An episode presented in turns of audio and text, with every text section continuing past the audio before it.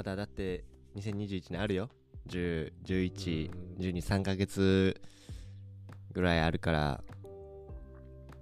まだ諦めるには早いんじゃないですか。あー何ができるかな。なんかこうあの新しいチームになって最初の方はうん。あので、まあ、仕事も変わったし、うんうんあのこの業務の担当としてこれとこれとこれをやろうみたいな一応目標はあったけどうんうんうんやっぱどうしてもだれてきてまあいいかなってなってしまったのが実情ではあるよね。だから残りの3ヶ月そこに全力で取り組むっていうのをまあこうあの2021年を後悔しないようにするために、まあ、一個できることかなとうんうんうん。思ってる。なるほどね。うん。こう仕事の話になるとねこう、まあ、やりがいとか、まあ自分のモチベーションがなかなか上げられないとかいろんなこう悩みがあるやん。うん。で一方でこう今回取り上げる映画なあフィルムアバウトコーヒーですね。2014はいはいはい年の映画って結構前の映画やったけど。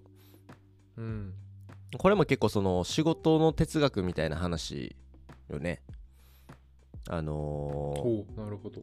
というふうに見受けておりまして、うん。まあ、ちょっと簡単に冒頭あのネタバレじゃないですけどこれは多くの、えーまあ、コーヒーが実際こうだよっていう話にもなるけどコーヒーを作ってる人たちか。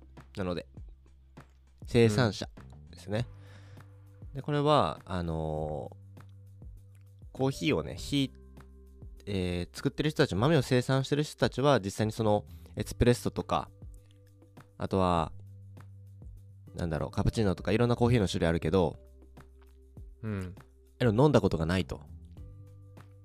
いう話とかが映画でもありましたし、まあこれはコーヒー豆以外にもそうでカカオとかもそうだよね実は。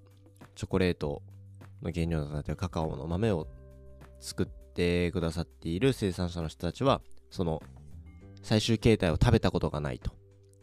うん。みんなそれに高いお金を払って、えー、何かこうギフトとして送ってることも知らないしっていう。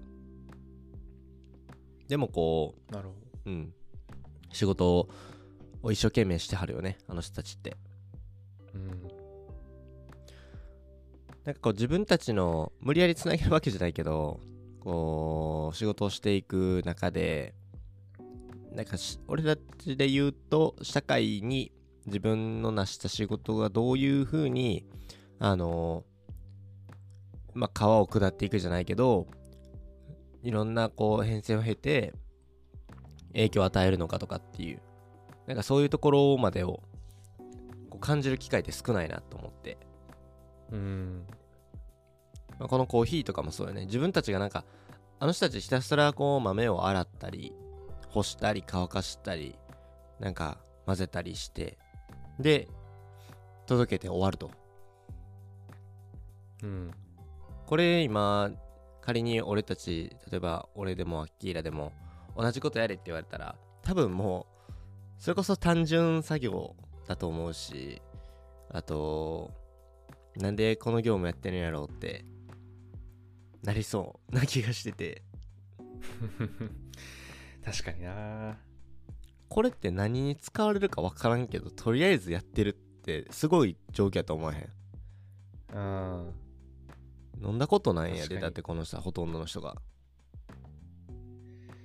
なんかそう言われてみると確かに自分の働きがどういう付加価値を生んでるのかとか誰のためになってんのかっていうのをあのぼんやりとしか知らないあるいは全く知らない状態でずっとそれやり続けるのって結構あのまあ外から見たら変だよな。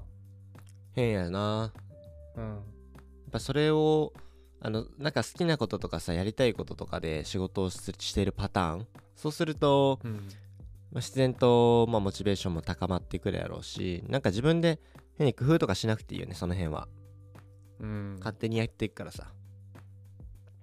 でも全然そうじゃない仕事の方が大半でまあ基本的にそういうもんやと思うからね。好きじゃないこともやんないといけないこともあるだろうし、でそうなってきた時にやっぱりこうよくそのスポーツ選手とかが見てくれる人たちがいて応援してくれて自分たちにこう新しい夢を持ってもらってとかっていう話をするやん。うん。かそのかなり潮流としてすごい末端のこう自分たちまでにどういうインパクトを与えたいかとかどんな変化をこうもたらしたいかとか。そこに自分の仕事は、えーまあ、もしかしたら間接的すぎるかもしれないけどこういう影響を与えることができるんじゃないかと。でうん。こう思いながらまあそう思えるような仕事であれば必然とねもっと頑張ろうって思えるだろうし。で現に今回の映画とかで言うとねコーヒーを飲むことであこんなに自分たちが苦労して作ったそのコーヒーのね実がこういう形で変遷してな列をな列をねうん。並んでまでこう飲んでいるんやっていう。それはなんか嬉しいなっていう話とかもあったりとか、確かにね。なんかこういうところからあのこの映画の魅力なんかもう完全にざっくりとしたネタバレを言いつつあの、今の仕事の話をしておったんですけれども。あーでもなんかあの映画見てでそれをこう仕事と結びつけて考えた時にあのコーヒー農家の人たちって自分の家族とか自分自身の生活を守るためにやらなきゃいけないことじゃない？うんうんそうだねうん。で、なんかこう、それをこう、続けなければ死んでしまうっていう状況にあるっていうのを考えると、なんかこう自分が、あの、最近なんとなく感じてるような、やりたくないからそんなにこう、あの、なんか身を粉にして働く必要もないかなとか考えてしまってるっていうのがね、ちょっと卑怯だなって思い始めて。めっちゃ めっちゃ自分ごとがしてるやん そこ。そうあのまああの生きてる環境も国も生活状況全く違うから一概にこううん横並びで考えるの、考えるっていうのはちょっと違うのかもしれないけど、うんうんやっぱこの仕事の姿勢っていう意味で考えた時にやっぱりそのあのコーヒーが最終的に生み出してる価値と自分のしあのが最終的に生み出してる価値もととで違うと思うけど。うんうんうん。あのなんかこうなんていうのかな。あの、まあ、すぐ逃げ道かばっかり考えてしまってるな。俺ってずるいなっていうふうに 感じたな。いやもう うん。あのそうね。そこまで感じ取れてるということはすごくいいことやと思うなと思って聞いてたし、うんまあ、あとはその一方で俺たちにはたくさんその選択肢がある。その職業選びの自由選択もたくさんあって。うん。で正直あの違う仕事をやったらいいやんって言えるぐらいにまで来てると思うよ。うん。あと正直好きをこう仕事にするっていうこともね頑張ったら今の時代普通にできるようにもなってきてるからこそ、うんなんかこうちょっとこう環境が違う今回の映画とかでね出てくる人たちがもう正直だってこれでしかない。まあこれが食を作り出している一個にもなってたやんか。コーヒーうん。のその農家さんとか土地を持ってる人たちにその水を汲む仕事を作ってるっていうかまあこの雇用を増やすようまでにして仕事をやってるっていうのは、まあ、全く環境が違うよね。うん。でそうするとなんか自分たちが当たり前のようにこう仕事をしてて当たり前のようにこう愚痴を吐いてるけれどもいや実はこう働けることとか、うん。まあ、そこに対するこう、うん、改めて感謝じゃない、まあ、感謝をする必要はもしかしたらないのかもしれへんけどなんかうん。こういう人たちもいるということを認識をしておくことも自分の仕事に対する捉え方が変わるきっかけになるなっていうのはありますよ。そうやななんか選択肢が多いってありがたいですね。うんうん。その分捉え方もたくさんできるからね。うんだから悩むんやと思うよ。なるほど。うん。はい。まああのもうサマリーに入ってますけどあのうん。映画のね。改めて今回の映画ですね。あの Amazon プライムをおご覧になられてる方は一度は見たことであろうジャケ写あのコーヒーのカップまあコーヒーをの豆をこう持って手を差し出してるっていうとこ特徴的ですよねこれは。ちょっともう一回見ていい？俺でもねその画像なんか初めて見た気がするのね。そう。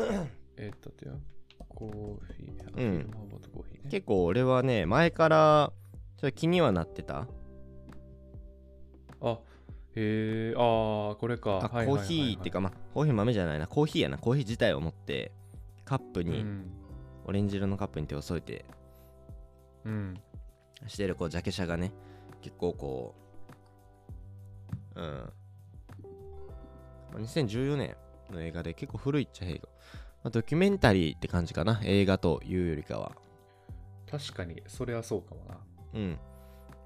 まあ長さもなんかそうそう。16分ぐらいで短かったよね。さっと見れて、うんうん。でこれを見終わったら大体コーヒー飲みたくなってコーヒーをもっと入れたくなるっていう。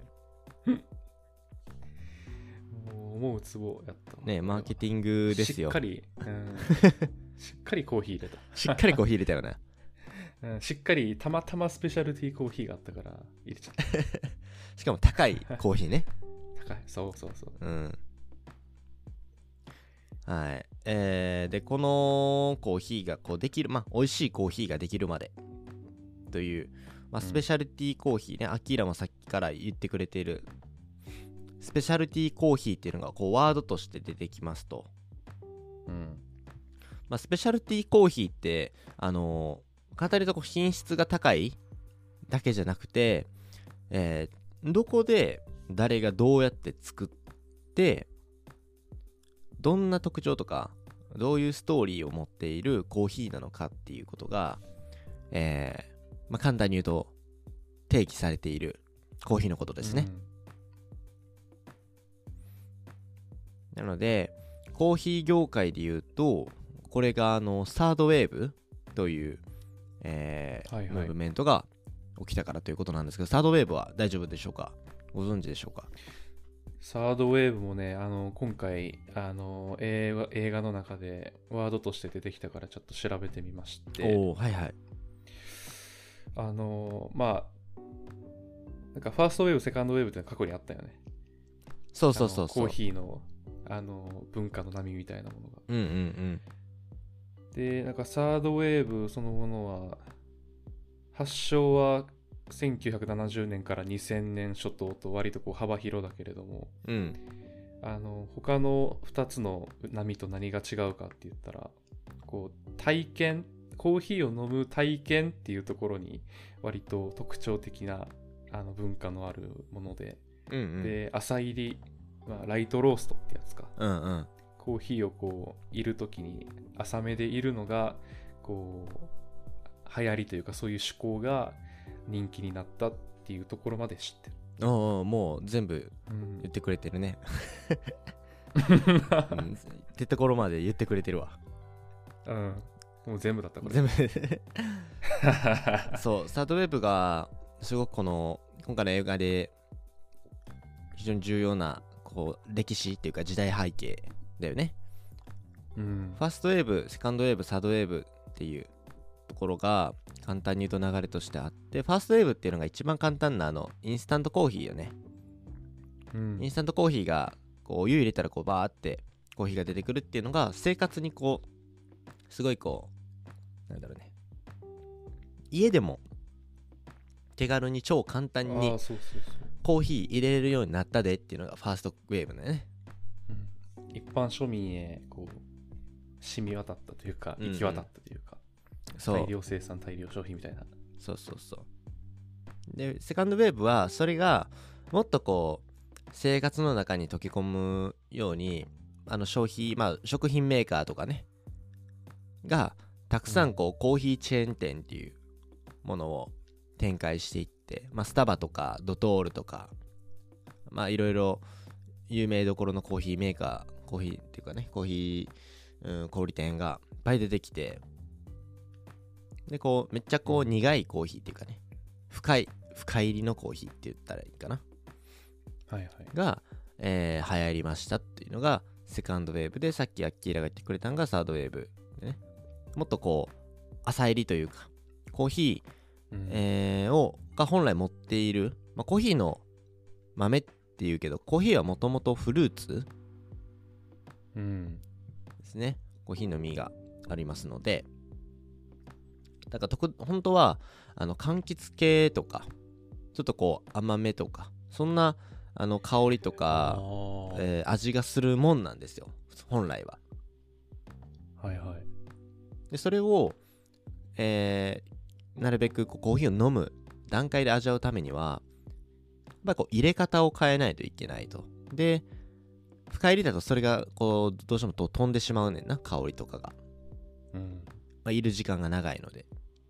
なので、さっといって、まあ、ロースをして、で、お湯とかの温度もなるべくこう、低めで、さっと入れて、コーヒー本来の味を楽しむっていう。うん味で言うと、そういうところがサードウェーブの特徴で、あとは、コーヒーの方の豆を、今回の映画のテーマでもあるけど、作っている人たちというのは、めちゃくちゃ負担が大きいと。うん。しかも自分たちが作った後のコーヒー自体を飲んだことない人がほとんどっていうのが、まあ、字幕でもあの補足で説明されてたりするけれどもそういうあれびっくりしたね。そう誰がどういう風に作ってるのかっていうところまでさらにこうフォーカスを当てていこうよってなってるのがこのサードウェーブだよね。うん。うんおっしゃる通りです。はい。っていうのがざっくりとした、えー歴史的背景みたいなところと、うん映画がどういうところのメッセージを伝えたいのかっていう内容ですよね、これが。うん。ですね。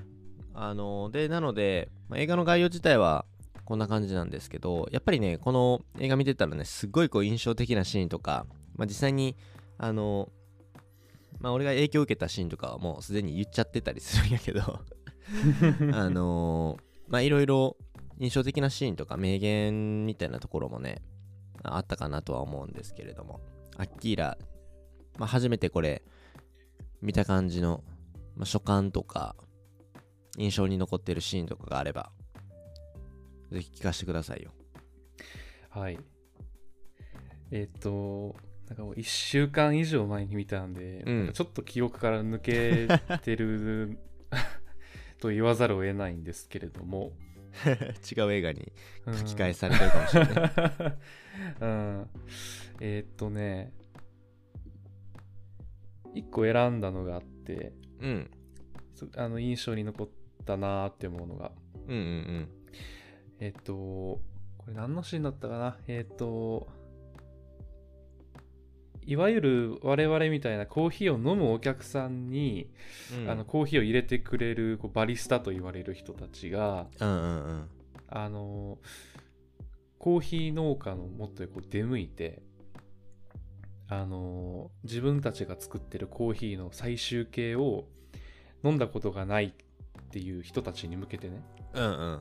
あのコーヒーの試飲会みたいなはいはいはいあったもねのをやったシーンがあったの覚えてるかな。ああ覚えてる覚えてるうん。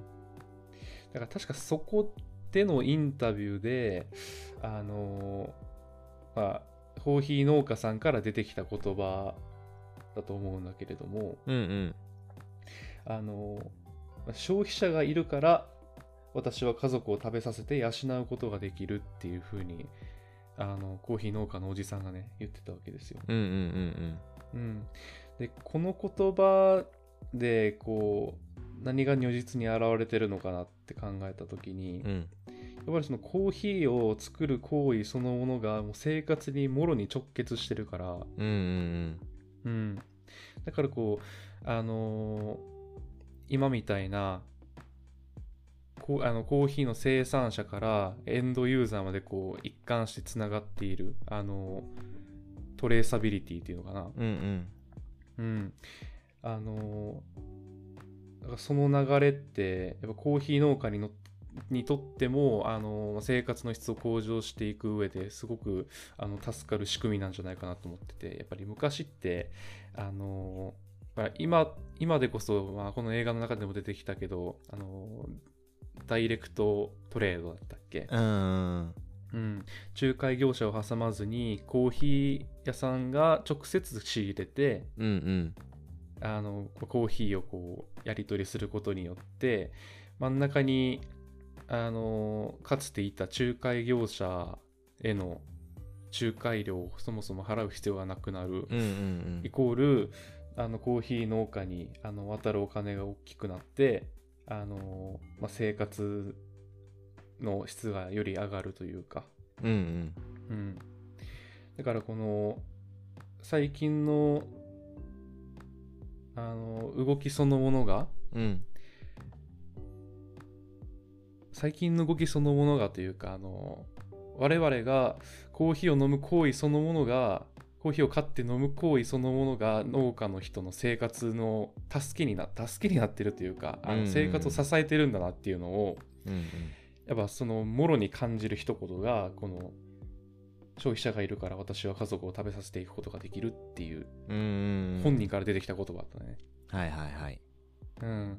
そう、それって、あの、聞く話ではあるけど、よくね。うんうんあの、例えばコーヒーの流通について知ってる人が、我々が買ったコーヒーは最終的にコーヒー農家の人に行くんだけれども、その利益っていうか入ってくるお金すごく少ないですとかうんう、んよく言うけど、やっぱ本人の、作ってる本人の口から出てくるものはやっぱ説得力が違うなって思って。確かにねうん、そう。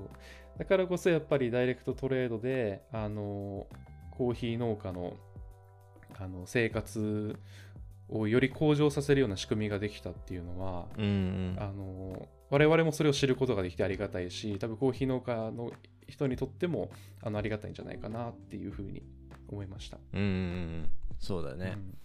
やっぱりこう自分たちのコーヒーを買う意識がかなり変わるよね。その部分で言うと。そうそうそう。ちゃんとこれまでこのまあなんとなく美味しければいいやとかあのよくわかんないからなんか人気なやつ買っとくかみたいな感じの選び方だったけどね。こういうバックグラウンドを知るとちゃんとあのコーヒーが作られた国とか人とか農園とかう、ん。どういう背景でできたのかみたいなところもちゃんと知識として仕入れて選んで買うことが今後できるようになったからそういうのやってみたいなって思ったね素敵やん。うん。素敵やん。素敵やん。いやもうほんまにあの全く一緒かな。今回のうん。こあの 映画の見どころとか名言とかって多分大体一緒になってきて、うん。俺も全く同じところが実は名言的ポイントというか名シーンだなと思ってて、はいはい。あのコーヒー、えーを作られている中でそのやっぱり生産生産者と消費者っていうところが分断されているなっていうのを直接は言ってないんやけど、それをもうまさしく映像で表してるっていうのがこの映画やったからうん。そこはこう双方が、まあ、例えばその作ってる人たちが飲む側に行ってみたりとか俺たちが飲んでいる飲んでいる俺たち側が作っている人たちの、えー裏側を知ることっていうそういうこと自体がまずもう全て名シーンだったなって思ってて。うん。で誰が言ってたんかちょっと覚えてないけど俺ももうだいぶ前に見たって感じになっちゃうからあのこのスペシャルティーコーヒーはその関わる人全員で作ってるものなんだっていうことを言ってああて言ってたな。言ってたわ。俺はこれがまさしく名言やと思ってて。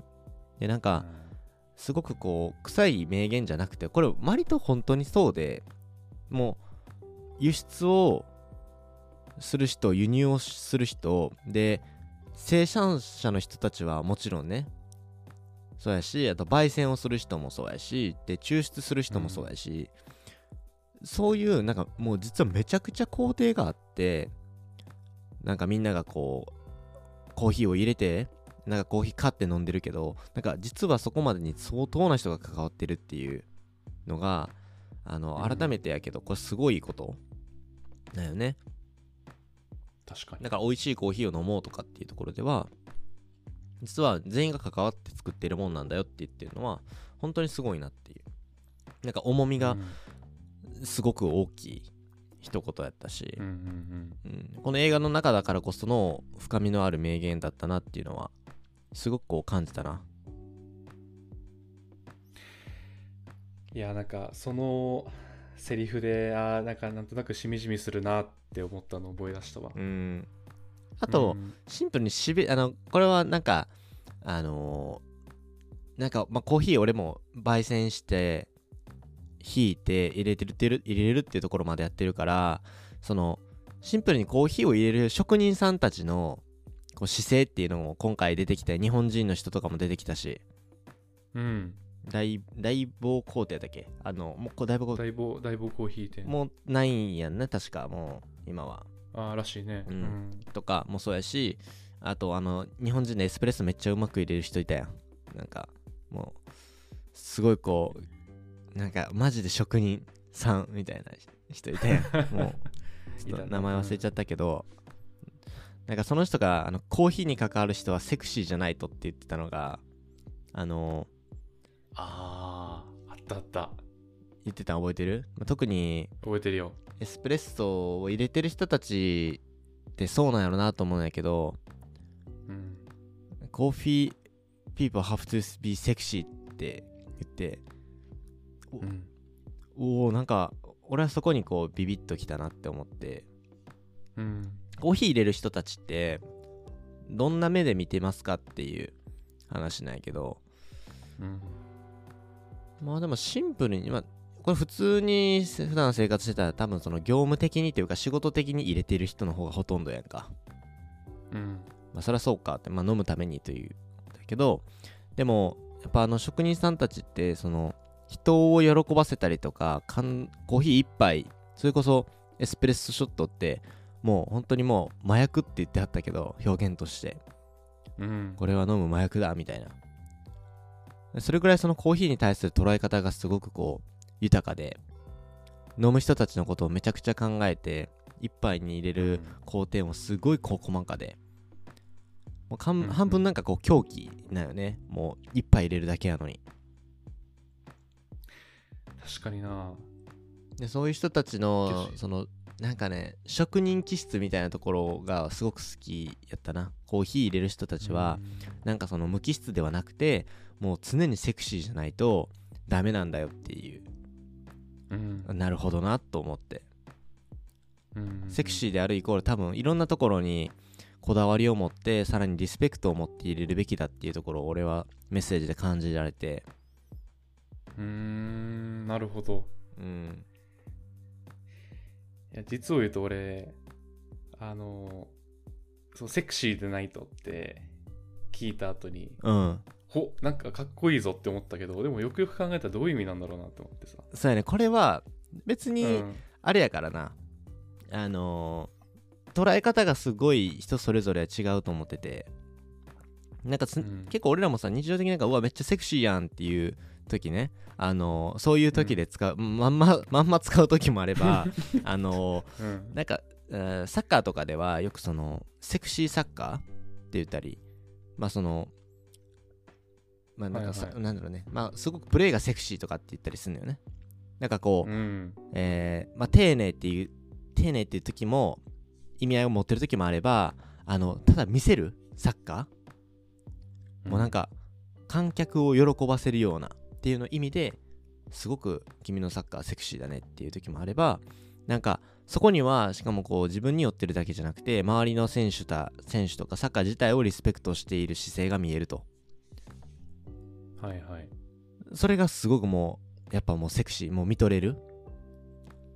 っていうのが、うん。やっぱ使われる時が多いよね。セクシーなんとかもうこういうところでこうセクシーだねって使われる時は。だからうん日本人の人が言ってたやんこれを。言ってたね。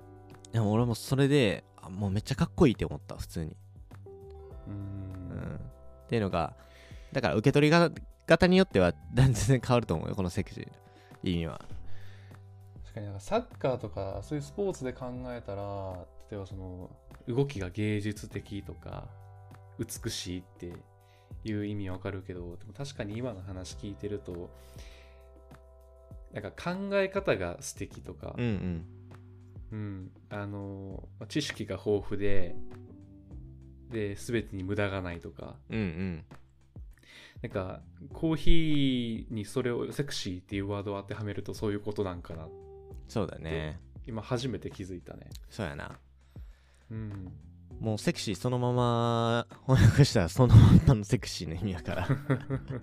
うん、よくわからんわってなっちゃうのでここはちょっと考えさせられたな。そこはねそう文脈で考え見てみないとダメですね。ちょっと。うん。まあそういうところが印象に残ったシーンですね。あとそうですね。うん、まあシンプルにさやっぱこの子映画を見たらあのメッセージとして強いのはやっぱりえーまあ買い物への意識をとかコーヒーを買う意識をまあなんだろうね。考え方をもう一つこう拡張させましょうよっていうメッセージがすごく強かったようん。まあ誰が見ても多分そういう風に作られてる映画なんやけど。うん。まあ普通に映像綺麗やったよね。あでもそれはすごく感じたね。めちゃ映像綺麗やった。うん。特にあのルワンダだったかな。うんルワンダね。うん、あのコーヒー畑をこう俯瞰でドローンか何かヘリかなうんうん。から撮ってるあの景色はすごく綺麗だったね。こう一面緑で、うん。こうコーヒー農家の人がこう働いててそういうのが全部一気に分かる情報量の多いかつすごく美しいね。そうあの自然の音もそうやし、あのうんコーヒーチェリーがこうみんなの足で踏まれたりとかね。どういう風にこう作られてるのかって本来見ることはできひんので。うん。まあ当たり前だけどそういうのをこう、まあただこう切り切り抜きするっていうよりかはしっかり映画として見応えのあるものに変わっていると、うん。まあそうするとなんかあこれだけでも仕事ってめちゃくちゃコース的に見えるなっていうのが感じたので映像美をこう楽しむのもこの映画の魅力やなと思って そうですね。うん。うん。あとはそのさっき言ってたみたいにうん。音もね、よよかったよね、うん。あそう音もいい。めっちゃいい。コーヒー入れる音とか最高。そうそうそう、コーヒー入れる音とか、あとまあ、その生産プロセスのをもっと遡ると、そのコーヒーチェリーを洗う音とか、さっき言ってたのもそうだし、あとこう、乾燥させるときにこうゴロゴロゴロゴロっていう音がしたと思うけどうん、うんうん。ああいう音も、まあ、音もそうだけど、まあ、何してるかわからんかったから最初さ、う んうん、多分何の知識もないとこれ何なんだろうなって人になると思うよね。そうやなうん。なんかこうそういうのをあのリアルなあの映像と音で知れるのってめちゃくちゃ勉強になるし、うんうんうん。あのコーヒー生産のリアルを知るっていう意味ではね、確かにね。すごくいい教材だと思って。なんかあのーシンプルにこの映画を見終わってまあ最後コーヒーでね。まあ今回で言うと俺とかキーラにとってコーヒーの見捉え方とか考え方どうなったかとかどう変わったかっていう話を最後して終わりたいなと思うんだけど結構もう一般的な今の消費社会で断絶されてるっていうのがやっぱりさっきも俺言ったけどこう作る人と飲む人って言うやん。でうん。それがもう断絶を生んでいるこの象徴とされている表現やなとは思っててもう完全にうん。作る人がいて俺ら飲む人がいるってなっちゃってんねんもう要は。意識的にも、うん。でこれがあのーまあいい悪いかで言うとまあどちらとも言い難いとは思うんだけどなんかこの大量生産とかあの一般的にそのコモディティ化された食べ物って言ったらいいんかな。日常生活的に、そういうものっていうのは必ず裏側があるんですよね。チョコレートもだからそうよね。うん。うん。でもやっぱりこの今も最近言われてるけどさ SDGs の話とかもよく出てくるけどそれがちゃんとずっとこう継続して、まあ、美味しいものが食べれるには作る人たちもやっぱりこう生活があるわけやからそうしたことも考えてお互いが歩み寄っていかないと、まあ、橋を架け合うっていう表現とかも、えーあったかな確か。でそういうことを、お意識していこうよっていうもう少しこう大冗談の問いを今だ今の時代だからこそてか今の時代かな？2014年じゃなくて2021年の今のタイミングで見るとそういうことを感じたかな俺は。すごいうーんなるほどね。多分14年の時って SDGs で SDGs ってあんまり言われてなかったよね、うん日本での知名度もそんなに高くなかったと思うね、うん。今でこそいろんな人が知ってると思うけど。そう。だからこそ今見るとねあのめちゃくちゃこう刺さる人が多いんじゃないかな。特にうん学生の方が意外とこういうところあのき機敏っていうか今すごい勉強とかでもさ学校の授業とかでもやってはるからうん。なんか映像教材としても面白そうちゃうかなと思って見てた。うん。コーヒー嫌いやけどってな なんか感想出てきてたけど。でもチョコレートとかもそうやでとかさ。うん。うん。なんかそういうところをね、もっとこの映画を通して作る人、飲む人側だけではなくて、えっ、と、作る人側も飲む側も両方が歩み寄れる、なそういうところを日常的にどう作り上げていくか、自分たちでじゃあ行動ベースで何ができるかって言ったら、美味しいコーヒーを買おうよっていう。ところとか、日々飲んでいるコーヒーとかを、うーんもう少しこう、捉え方を変えて飲んでみるとか、まあ、そんなことでもできるんだと思うけど、うん。まあ、実際にね、まあ、僕もアッキーラも映画を見てこのコーヒーに対する捉え方どう変わったかなっていうのは最後ちょっと話し合って終わりたいなと思ってまして。うん。どうですか？なんかこの映画見てコーヒー、まあ、ぶっちゃけ真面目じゃなくてもいい。俺とかで言ったらコーヒーもっとあの なんか買いたくなったっていうのシンプルに。なんかもううん。払わせろって思った。高いコーヒー 買わせろって思ったよね。もう。あのね僕も実は全く同じ考えを持ってて、うんうんうん、あの、まあやっぱりその、なんていうのかな、スペシャルティーコーヒーを買いたいって、お金を払わしてほしいってうん今なってる。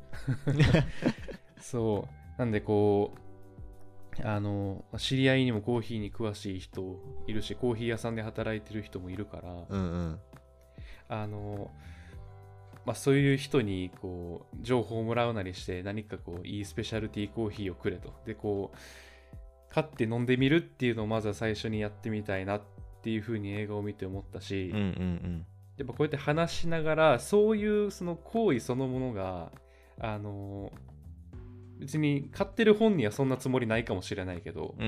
うんあの生産者と橋を掛け合うっていうところにやっぱ実はつながってるっていうのを考えると、うんうん。うん、やっぱそれを知るとこう余計に高品質のコーヒーを美味しくあの飲めることって幸せなことなんだなっていうのをやっぱ感じることできるんじゃないかなと思うから、うんうんうん。まあその大量に生産されてるコーヒーもいいかもしれないけど。うんうん。あのやっぱりこう品質にこだわってあのこう作っている。あの生産したりこうあと、まあ、生産して、えーまあ自分の国に運ばれてきた後でもこう抽出したり焙煎したりっていうのを、あのこう知った状態で、うん飲むコーヒーの美味しさっていうのに、うんうん。あのこう出会ってみたいっていうのがあるから。そうやな。やっぱ総括するとやっぱりスペシャルティーコーヒーにお金を払いたいです今は。ざっくりさまるとそうよね。うん。飲みてえスペシャリティコーヒーをそうそうそう。と今真横にあるんですよ。あの朝入りのコーヒーをこう引いた瓶があって。おおおうん。ちょっとこの後ね飲もうかな。あのーどこのコーヒー豆？なん？えっとねそれは。これはエチオピアだったかな？うん。うん。エチオピアからあの持ってきてるコーヒー豆を、えー京都のコーヒー屋さんで浅入りして引いてくれたものがはいはいはい。実は今うちにあってですね、うん。うん、でこうかつてはやっぱこのアフィルムアバトコーヒーを見るまでは、うん。なんかちょっと言語化がすごく難しいんだけれども、はいはいなんかすごくこう繊細なコーヒーなんだなとしか捉えてなくてっていうのもスペシャルティーコーヒーっていうワードこそ知ってはいたけれどもその意味をよくしあのよく分かってなかったしあなんかあのスペシャルとかついてるからいい感じのコーヒーなんかなぐらいの知識だったし、うんうん。あとまああのまあどうしてもあの消費者ではあるから、うん。どうやったらどうやって入れたら美味しく飲めるかなっていうところにどうしても意識が行きがちだったけれども、うんうんこう翻って考えるとこうやって買ってコーヒーを楽しんで飲むっていう行為そのものがやっぱ生産者とかうんあと加工してくれた人、うん。その人たちのつながりになってその人たちとのつながりになってるんだなっていうのをね、うんうんうん。この映画を見て改めてた気づきではあったから、いいやん。うん、そういうのをこう感じながら飲むっていうのをねまだやってないからさ、はいはいはい。やってみたい。い ややってみたい、そうやってみたい。やあの、うん。どうなるか分からんけどさ。そうやね。不運で終わるかもしれないけど、ううんんやっぱこうねあのバックグラウンドを知った状態であのコーヒーを楽しむっていうのがやっぱりあのサードウェーブを体現してることそのものなんかなと思うしね。いやマジで、うん。ほんまそうやと思うしコーヒーを入れるまあ自分自身もコーヒーをね入れるってなった時にあの豆をねこう買うところの窓口を増やそう、増やそうと思った。そのいろんな人たちがいて、まあ生産わかんないけどね。あの売ってる店が仕入れてる先が一緒やったりすることもあったりするから一概には言えへんけどうーんやっぱ見たらさこの映画を見たらやっぱ多分コーヒーの表情って多分ほんまに土地によっても変わるしうん。生産者の人によっても変わるしそうなるとやっぱまあ行きつけのコーヒー店とかあるわけよ。はいはい。あそれはそれでいいねけどコーヒー豆を買う窓口も増やしてみたいなと思った。俺は。うん。うん、いろんなところからうんその有名どころとか有名じゃないまだちょっとこうニッチなところとかそういうところからコーヒー豆を買って自分でひひいて入れるっていうことをなんかもっと楽しんでいきたい。なるほど。しちょっとこう高いあのまあインスタントなコーヒー飲み早く飲みたい時は飲むねんけどちょっとゆっくりしたい時はもう少しこううんこういうスペシャリティコーヒーを扱っている店でしっかりとお金を払わさせてもらうと。うん。そんななんかライフスタイルが変わるような感じがしますわ。なるほどね。これ聞いた話だけどさうん。あのーこうコーヒー豆を1000倍にしてるお店うんななんていうのかな。あのこの農家からあのー仕入れたコーヒーしか売りませんみたいなコーヒー屋さんがあるらしいよね。うーんうんでこの農家はこのお店にしか出してないよみたいな。この農家の作るコーヒー豆はこのお店でしか出してませんみたいなうんうんお店がどうやらあるらしいから調べていったらうん分かったことなんだけれども。うんうんなんかこうコーヒー買う窓口増やすってそういうあのお店とかコーヒー豆との出会いってうんうん。出会いの可能性の広がりって意味でもあると思うから、そうね。うん、それ聞いてあ確かにいいな。それやってみたいなって思ったね。いやめっちゃいいと思うしあと京都がね、やっぱ行きたいねそうなってくると。京都はす京都はごい、はいうん、スペシャリティ熱いの暑いと思うしコーヒーやコーヒー店めっちゃ多いよこあの京都は。へえやっぱり。うんだから京都戻ろう。一旦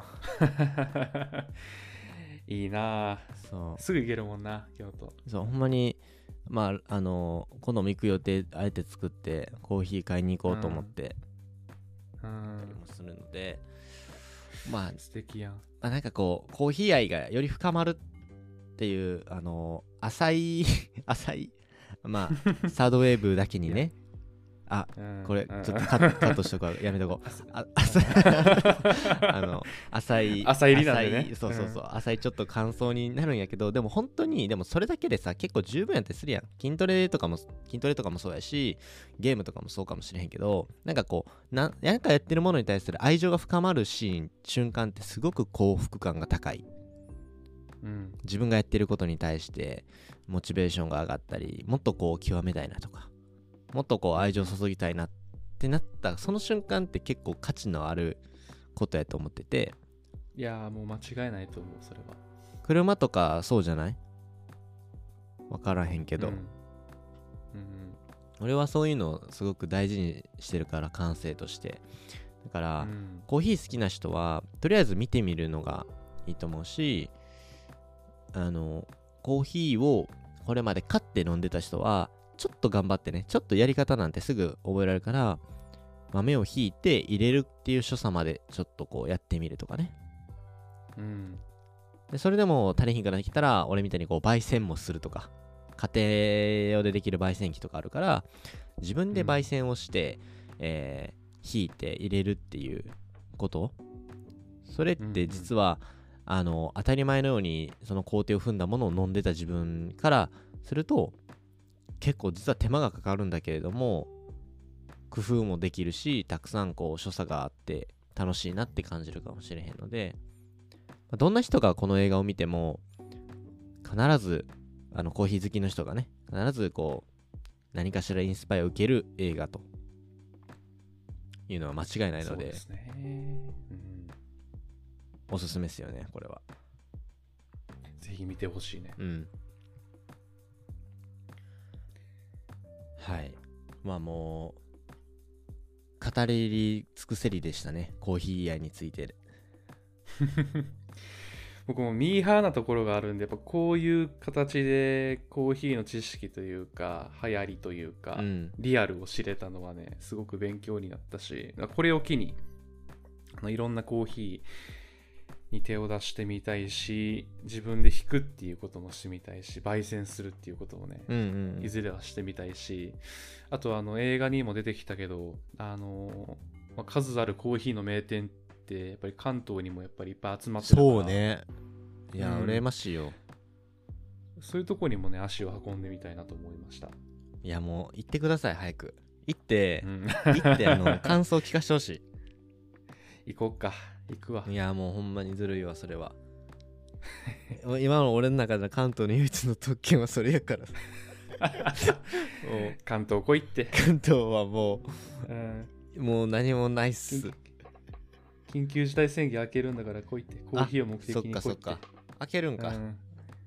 そうそう。一応9月末で開けると言われてるから、そうだね。なんかニュースでうん。ありましたね、ちょっとコーヒーを飲みにおいで。あそれはぜひあの、うん。行かさせてもらいますね。おいいね。うん。ありがとうございます。いやあのーはい。久しぶりにこのなんか映画界で扱った映画の中ではもしかしたら過去にない部類の映画やったから、まあ、ドキュメンタリーに近いのでちょっとこううん毛色が違うかったかもしれない、これまでちょっとこうそうですね。うん、自分たちの中ではそのまあヒューマンドラマをベースに人種のこととかカルチャーのこととか、まあ、いろんなテーマがねあの LGBT もあったりとかしたけど、なんか本当に今っぽい感じはした。その SDGs の話とか、その自分たちの身の回りにあるそのコーヒーのお話っていう割とこう何かの商品とか物にこうスポットを当てた映画っていうのはこれ意外とこうあれでね話しやすいね。スッと。うん。自分のこう考えとか、あのー感感情が出てくるっていうか。そうそうそうそう。しかもコーヒーなんてすごく身近な存在だし、うんうん、あの日常的に触れてるものであるから。うん。話しやすいのと同時にやっぱりもっと深く知りたいなって思える、そうだね。うん、いやーこれはねありがたい。映画ですから。またこういうあの毛色の映画も扱っていきましょうといいねうん。はい。まあ、ということで、えー今回はですね、アフィルムアバートコーヒーこれを扱っていきましたまあ皆さんねコーヒー買うのちょっとこう最後こう安いコーヒーを買うというよりかはねなんでこのコーヒーってこんな値段すんやろって思う時もいあの生活しててあると思うんですよ。あれがなんで例えばスタバとかドトールだとこんな値段なんだけれども、えーこのコーヒーショップではなんか1杯400円500円するんだろうってなると思うんやけどその裏側とかなんでその値段設定になってるのかっていうところはこれを見れば分かりますと。でうん。それに対してネガティブな値段に対してネガティブな印象を持つのではなくてポジティブにお金を払いたくなるというかもっともっとこういうところに消費をしていこうっていうのになっていくんじゃないかなって思える映画になるっているのでぜひね社会勉強がてらでもいいですしコーヒーのこの映像美とか、まあ、そういうものを楽しむのでも全然いいと思うのでぜひ見ておいてください。いい締め。いい締め。もうもうこれでいい。OK これで OK これで OK よし。はい。ではまたえー、次次回ぐらいですね。アキラあの映画界よろしくお願いいたします。はいこちらこそお願いします。はい。で本日もアキラありがとうございました。はーいありがとうございました